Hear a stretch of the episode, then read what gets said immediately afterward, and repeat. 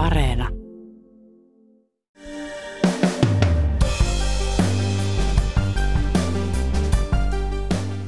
Pyhäjoella valmistellaan Suomeen uutta ydinvoimalaa, vaikka miltei kukaan muu kuin Venäjä ei sitä enää halua.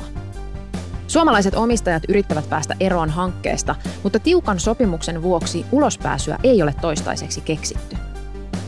Tänään uutispodcastissa Ylen taloustoimittaja Antti Parviala kertoo, miten alun perin Suomen turvaksi tarkoitettu hanke on muuttunut täysin päinvastaiseksi. Pahimmillaan edessä on jättimäiset korvaukset. Tänään on keskiviikko 30. maaliskuuta. Kuuntelet Ylen uutispodcastia, minä olen Reetta Rönkä.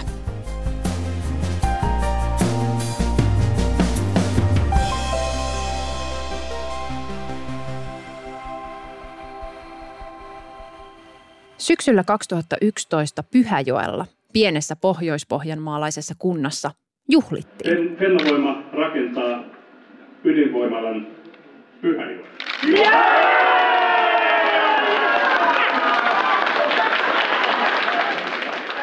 Suomen kuudennen ydinvoimalan paikka on päätetty. Fennovoima valitsi ydinvoimalansa sijoituspaikaksi Pyhäjoen kunnan Pohjois-Pohjanmaalla.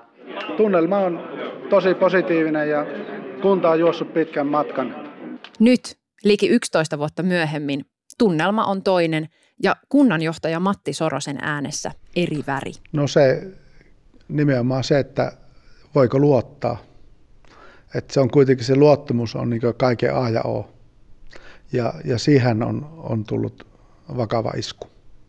Tälle vuodelle meillä taitaa lukea kuntasuunnitelmassa, että, että Fennovoima saa rakentamisluvan 2022 ja, ja sehän nyt joudutaan toteamaan tässä, että näin ei tule tapahtumaan. Onko se pettymys? Totta kai, jos toiveet ei, ei toteudu, niin tuntuuhan se pettymykseltä. Mutta... Venäjän hyökkäys Ukrainaan on tehnyt Pyhäjoen ydinvoimalaprojektista kyseenalaisen, koska hankkeen kumppanina ja ydinvoimala-laitoksen toimittajana on venäläinen Rosatom – Rosatom, tai oikeastaan sen tytäryhtiö Raos, omistaa Pyhäjoelle ydinvoimalaa rakennuttavasta Fennovoimasta vähän päälle kolmasosan. Loppu Fennovoimasta on suomalaisomistuksessa voimaosakeyhtiö SFN kautta.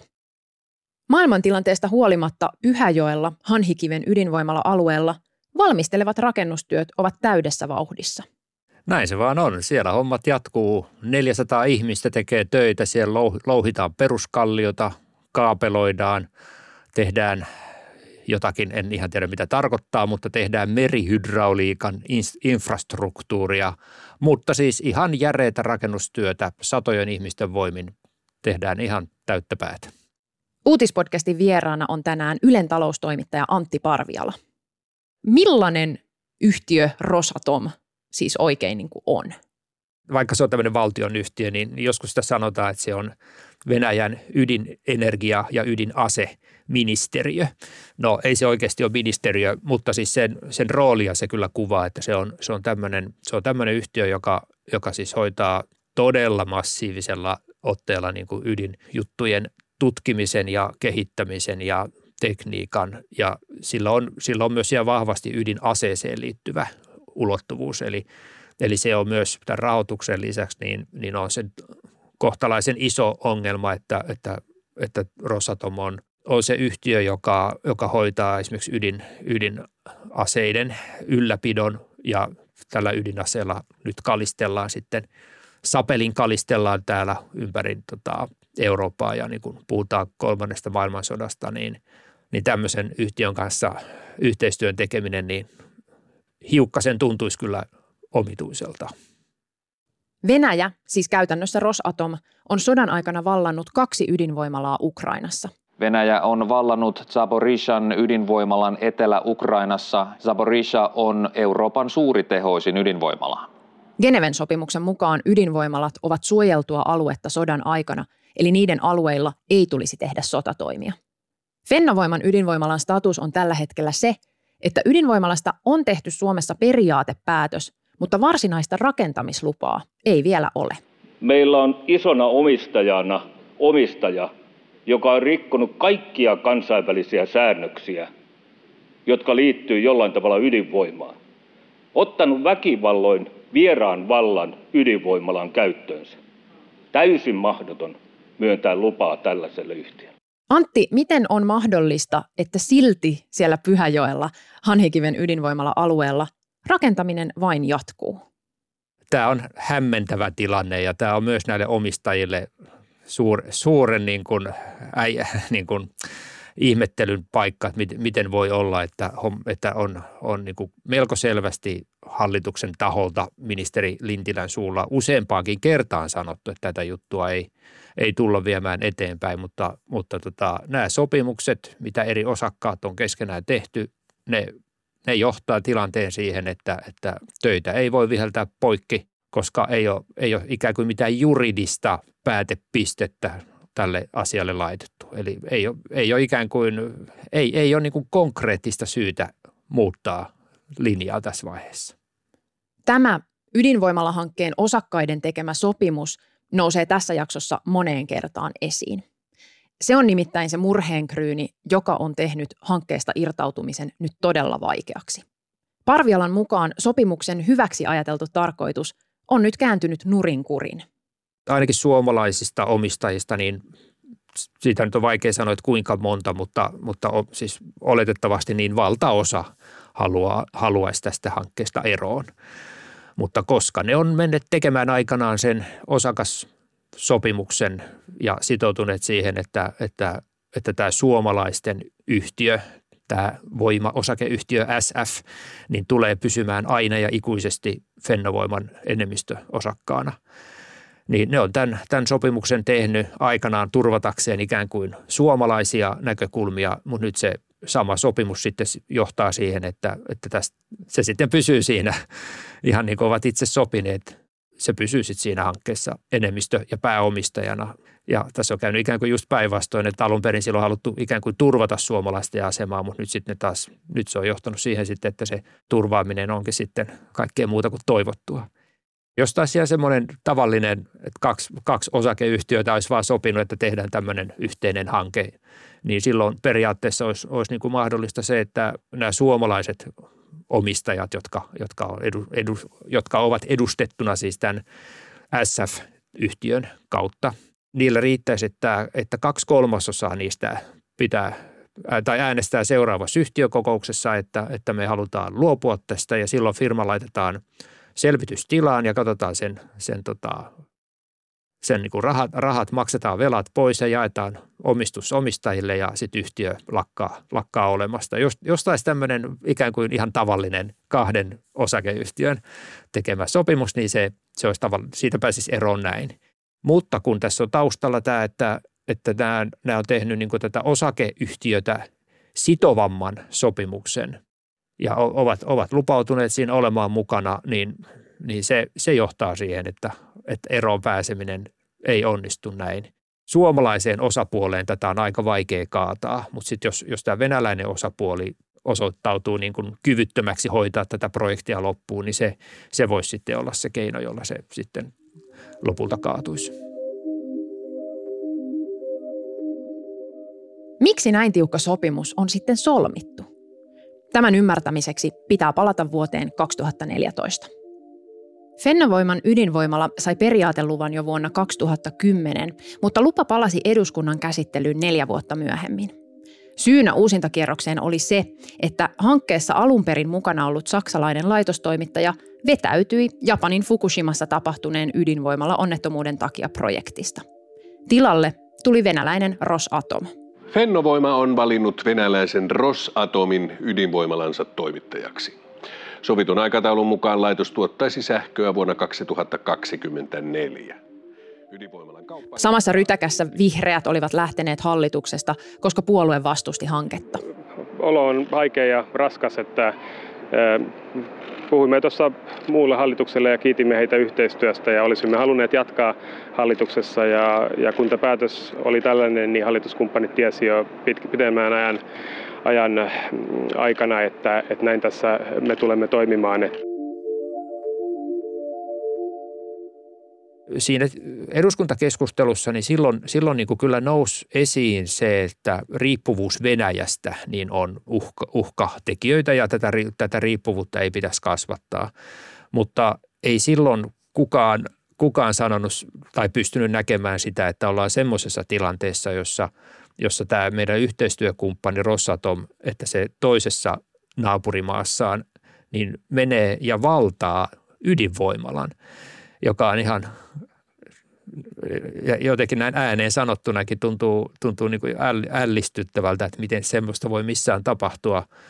Ja, ja se, tällaisia niin kuin poliittisia riskejä, niin en, en usko, että kukaan pystyy näkemään edes pahimmissa painajaisissakaan. Että, että se semmoinen yleinen riippuvuus Venäjästä, niin sitä, sitä niin kuin kyllä pohdittiin ja siitä keskusteltiin ja sitä niin kuin siitä varoteltiinkin. Se oli ehkä tämmöistä vähän niin kuin yleistä semmoista varovaisuutta, että tässä nyt liikaa ehkä ollaan yhden kortin varassa. Sillä ei sitten ehkä ihan tarkkaan niin kuin osattu ajatella, että mitä, mitä se nyt oikeastaan tarkoittaa.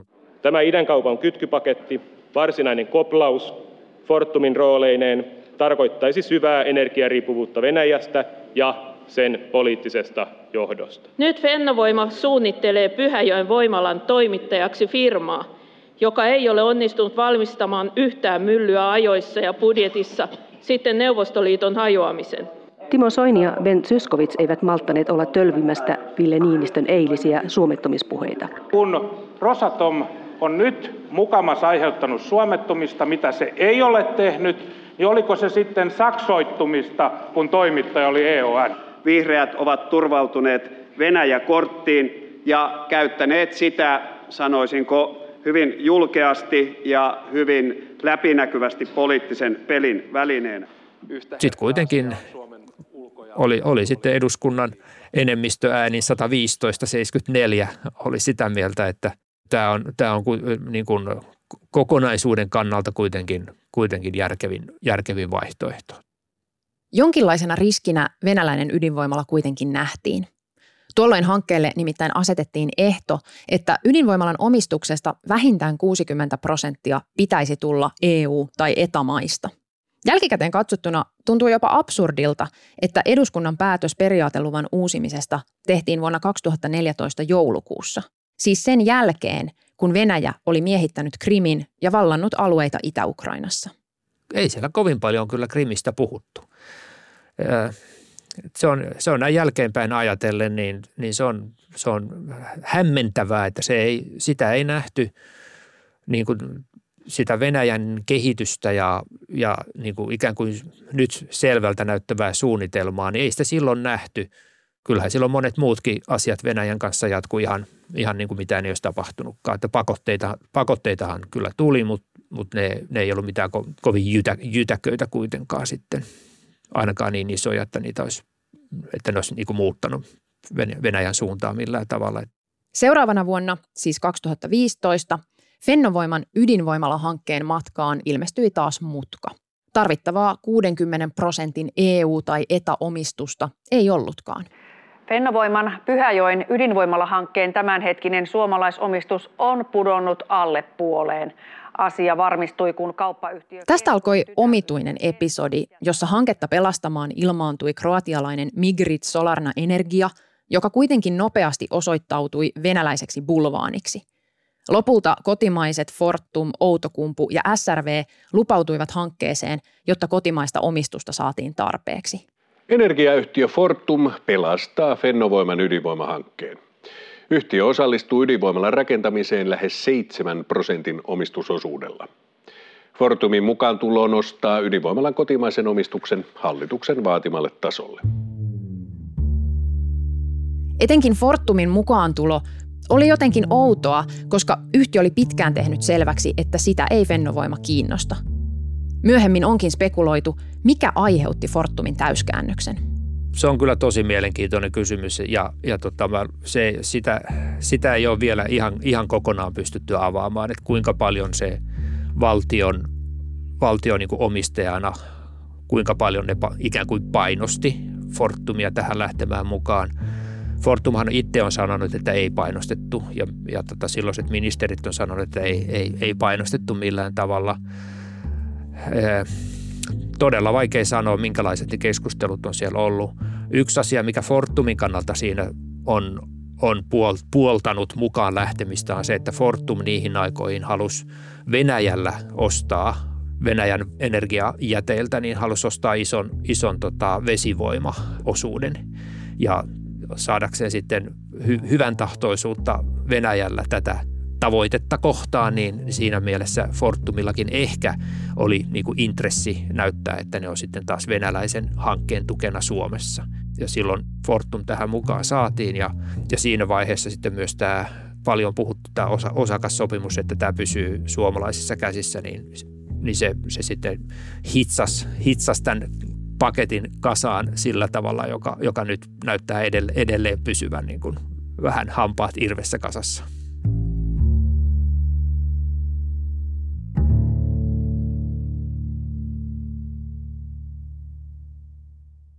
Ehdottomasti haluan, että tämä ydinvoimala tulee tapahtumaan, että miten, miten paljon siitä on niin hyötyä Pyhäjön kunnalle, kunnalle ja miten, miten kauan siihen on, on tätä valmisteltu ja pistetty sitä rahaa, niin kyllähän se menisi aika hukkaan, jos tätä ei tapahtuisi. Että niin kuin, on tämän voimalahankkeen kannalla, joo, sehän tuo niin kuin elinvoimaa meille, mutta voisiko Rosatomin jotenkin niin ikään kuin syrjäyttää siitä, että saataisiko me joku toinen tuki ja olisi sääli heittää kaikki ne vaiva pois.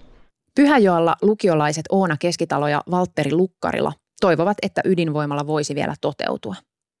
Olisiko hanke mahdollista toteuttaa ilman Rosatomia? Itse jo ajattelisin, että, en, että se laitostoimittajan vaihtaminen niin, niin ei, ole, ei, ole, ei ole mahdollista. Että jos se tehtäisiin, niin silloin se tarkoittaisi, että koko homma alkaa täydellisesti alusta. Nyt sitten taas kun mietitään – energiamaailmaa nyt tästä, tästä hetkestä eteenpäin, niin, niin ydin, ydinvoiman, ylimalkaa niin kuin suurten ydinvoimaloiden rakentaminen ei välttämättä ole niin kuin tämän päivän juttu. Et nyt puhutaan, jos ydinvoimasta puhu, tai kun ja jos ydinvoimasta puhutaan, niin puhutaan ehkä enemmän sitten niin kuin pienistä laitoksista, niin vähän, vähän e, rohkenisempaa epäillä, että se laitosvaihtaminen ei onnistu tai laitostoimittajan vaihtaminen ei onnistu, eikä sitten ehkä myöskään se, että vaikka se onnistuisi, niin, niin silloin siitä huolimatta niin en, en usko, että sellaista niin kuin isoa samalla vastaavaa laitosta enää näissä niin kuin energiakuvioissa enää tultaisiin tekemään, kun energiahintakin on muuttunut aika tavalla, kun, kun esimerkiksi tuulivoima aika paljon sitä, sitä hintaa on pudottanut.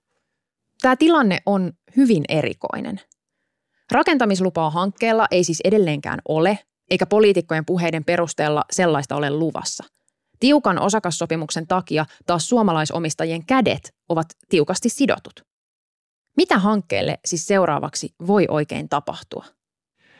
no siis siinä vaiheessa, kun tämä tulee hallituksen pöydälle ja tämä ilmeisesti on tulossa, no täytyy, no täytyy sen verran pakittaa, että se, että tuleeko tämä hallituksen pöydälle, ainakaan tämän hallituksen pöydälle, niin se nyt sitten riippuu, että jos ministeri sanoo, että hän ei tätä aio esitellä – niin, niin kyllähän se tavallaan tarkoittaa sitä, että ei, silloin se ei tulisi hallituksen pöydälle. Että kun tietysti vuoden päästä on, on jo sitten vaalit, niin siinä vaihtuu hallitus, että käykö se sitten niin, että tämä jää sitten ikään kuin pallo siirtyy seuraavalle.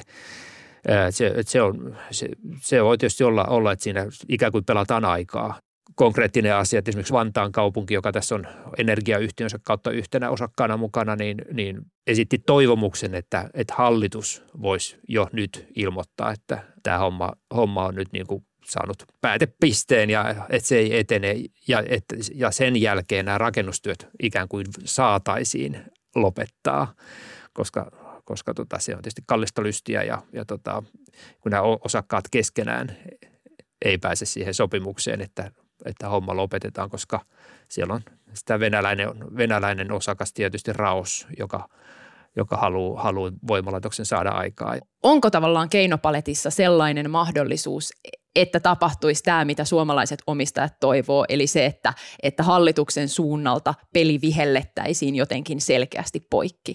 Se on varmaan ihan kohtalaisen mahdollista, mutta siinä on sitten – että kun Suomi, Suomi on kuitenkin, kuitenkin tota, ikään kuin lakiin pohjautuva ja sopimuksista kiinni pitävä maa, niin se, sitä ei voi tehdä silleen kevyin perustein, että siihen pitää olla selkeät syyt, että miksi näin tehdään.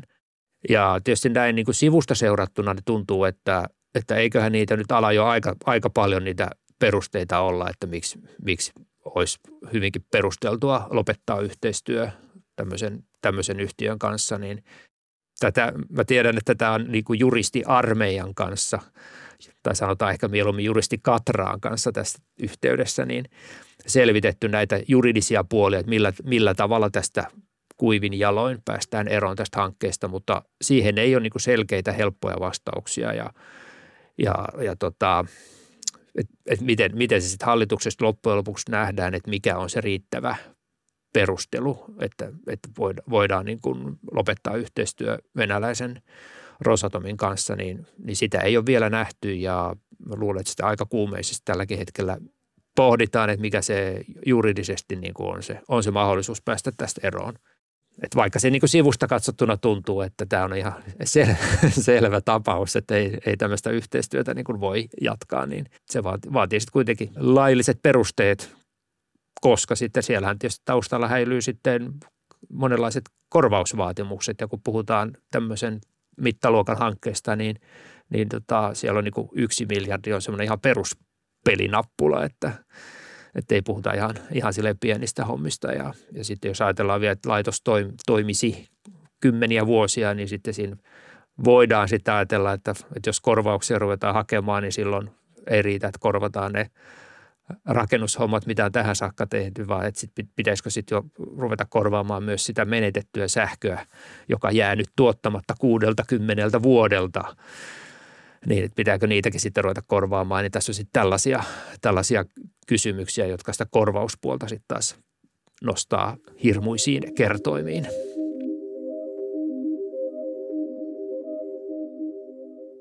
Yksi asia, johon hanke mahdollisesti voisi kaatua, on puolustusministeriön viime syksynä ehdottama turvallisuusarviointi. Se voisi antaa hallitukselle kättä pidempää hankkeen torppaamiseen. Parviala kuitenkin arvelee, että esteeksi muodostuu raha. No niin kuin mun, mun arvaus on, että rahoitus on se, joka tulee tämän, tämän sitten kaatamaan. Ää, kun sieltä puuttuu nyt vielä, vielä se kaksi miljardia rahaa ja kun ennen tätä sotaa niin Rosatom on, on sanonut, että se raha tullaan hakemaan niin kuin eurooppalaisilta rahoitusmarkkinoilta, niin on niin kuin todella vaikea nähdä, että eurooppalaisilta rahoitusmarkkinoilta, eurooppalaisista pankeista löytyisi Rosatomin salkkuun kaksi miljardia euroa tässä tilanteessa, niin vaikka Rosatom ei ole pakotteiden kohteena, niin siitä huolimatta niin Venäjän maariski on tällä hetkellä sitä luokkaa, että veikkaanpa, että kukaan, kukaan pankkiiri ei, ei, ei lado kahta miljardia Rosatomin tiskiin tällä hetkellä, eikä, eikä varmaan lähivuosinakaan. Silloin työmaallakin hommat voisi lopettaa. Se tarkoittaa, että Hanhikiveen jäisi, sinne jäisi iso kuoppa, sinne jäisi koulutusrakennuksia, tietä, majoitus, majoitustiloja, mitä siellä tällä hetkellä on, on tehtynä ja niille sitten pitäisi keksiä jotain käyttöä. Lisää kuntalaisten tunnelmia ja ajatuksia Pyhäjoelta löytyy Kirsi Karppisen jutusta osoitteessa yle.fi.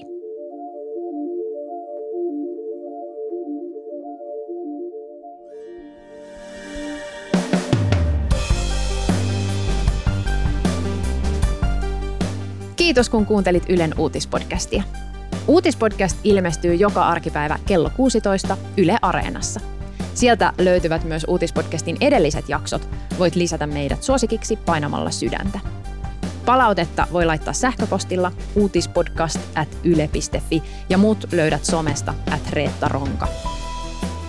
Tämän jakson äänistä ja leikkauksesta vastasivat Jaana Kangas ja Sami Lindfors.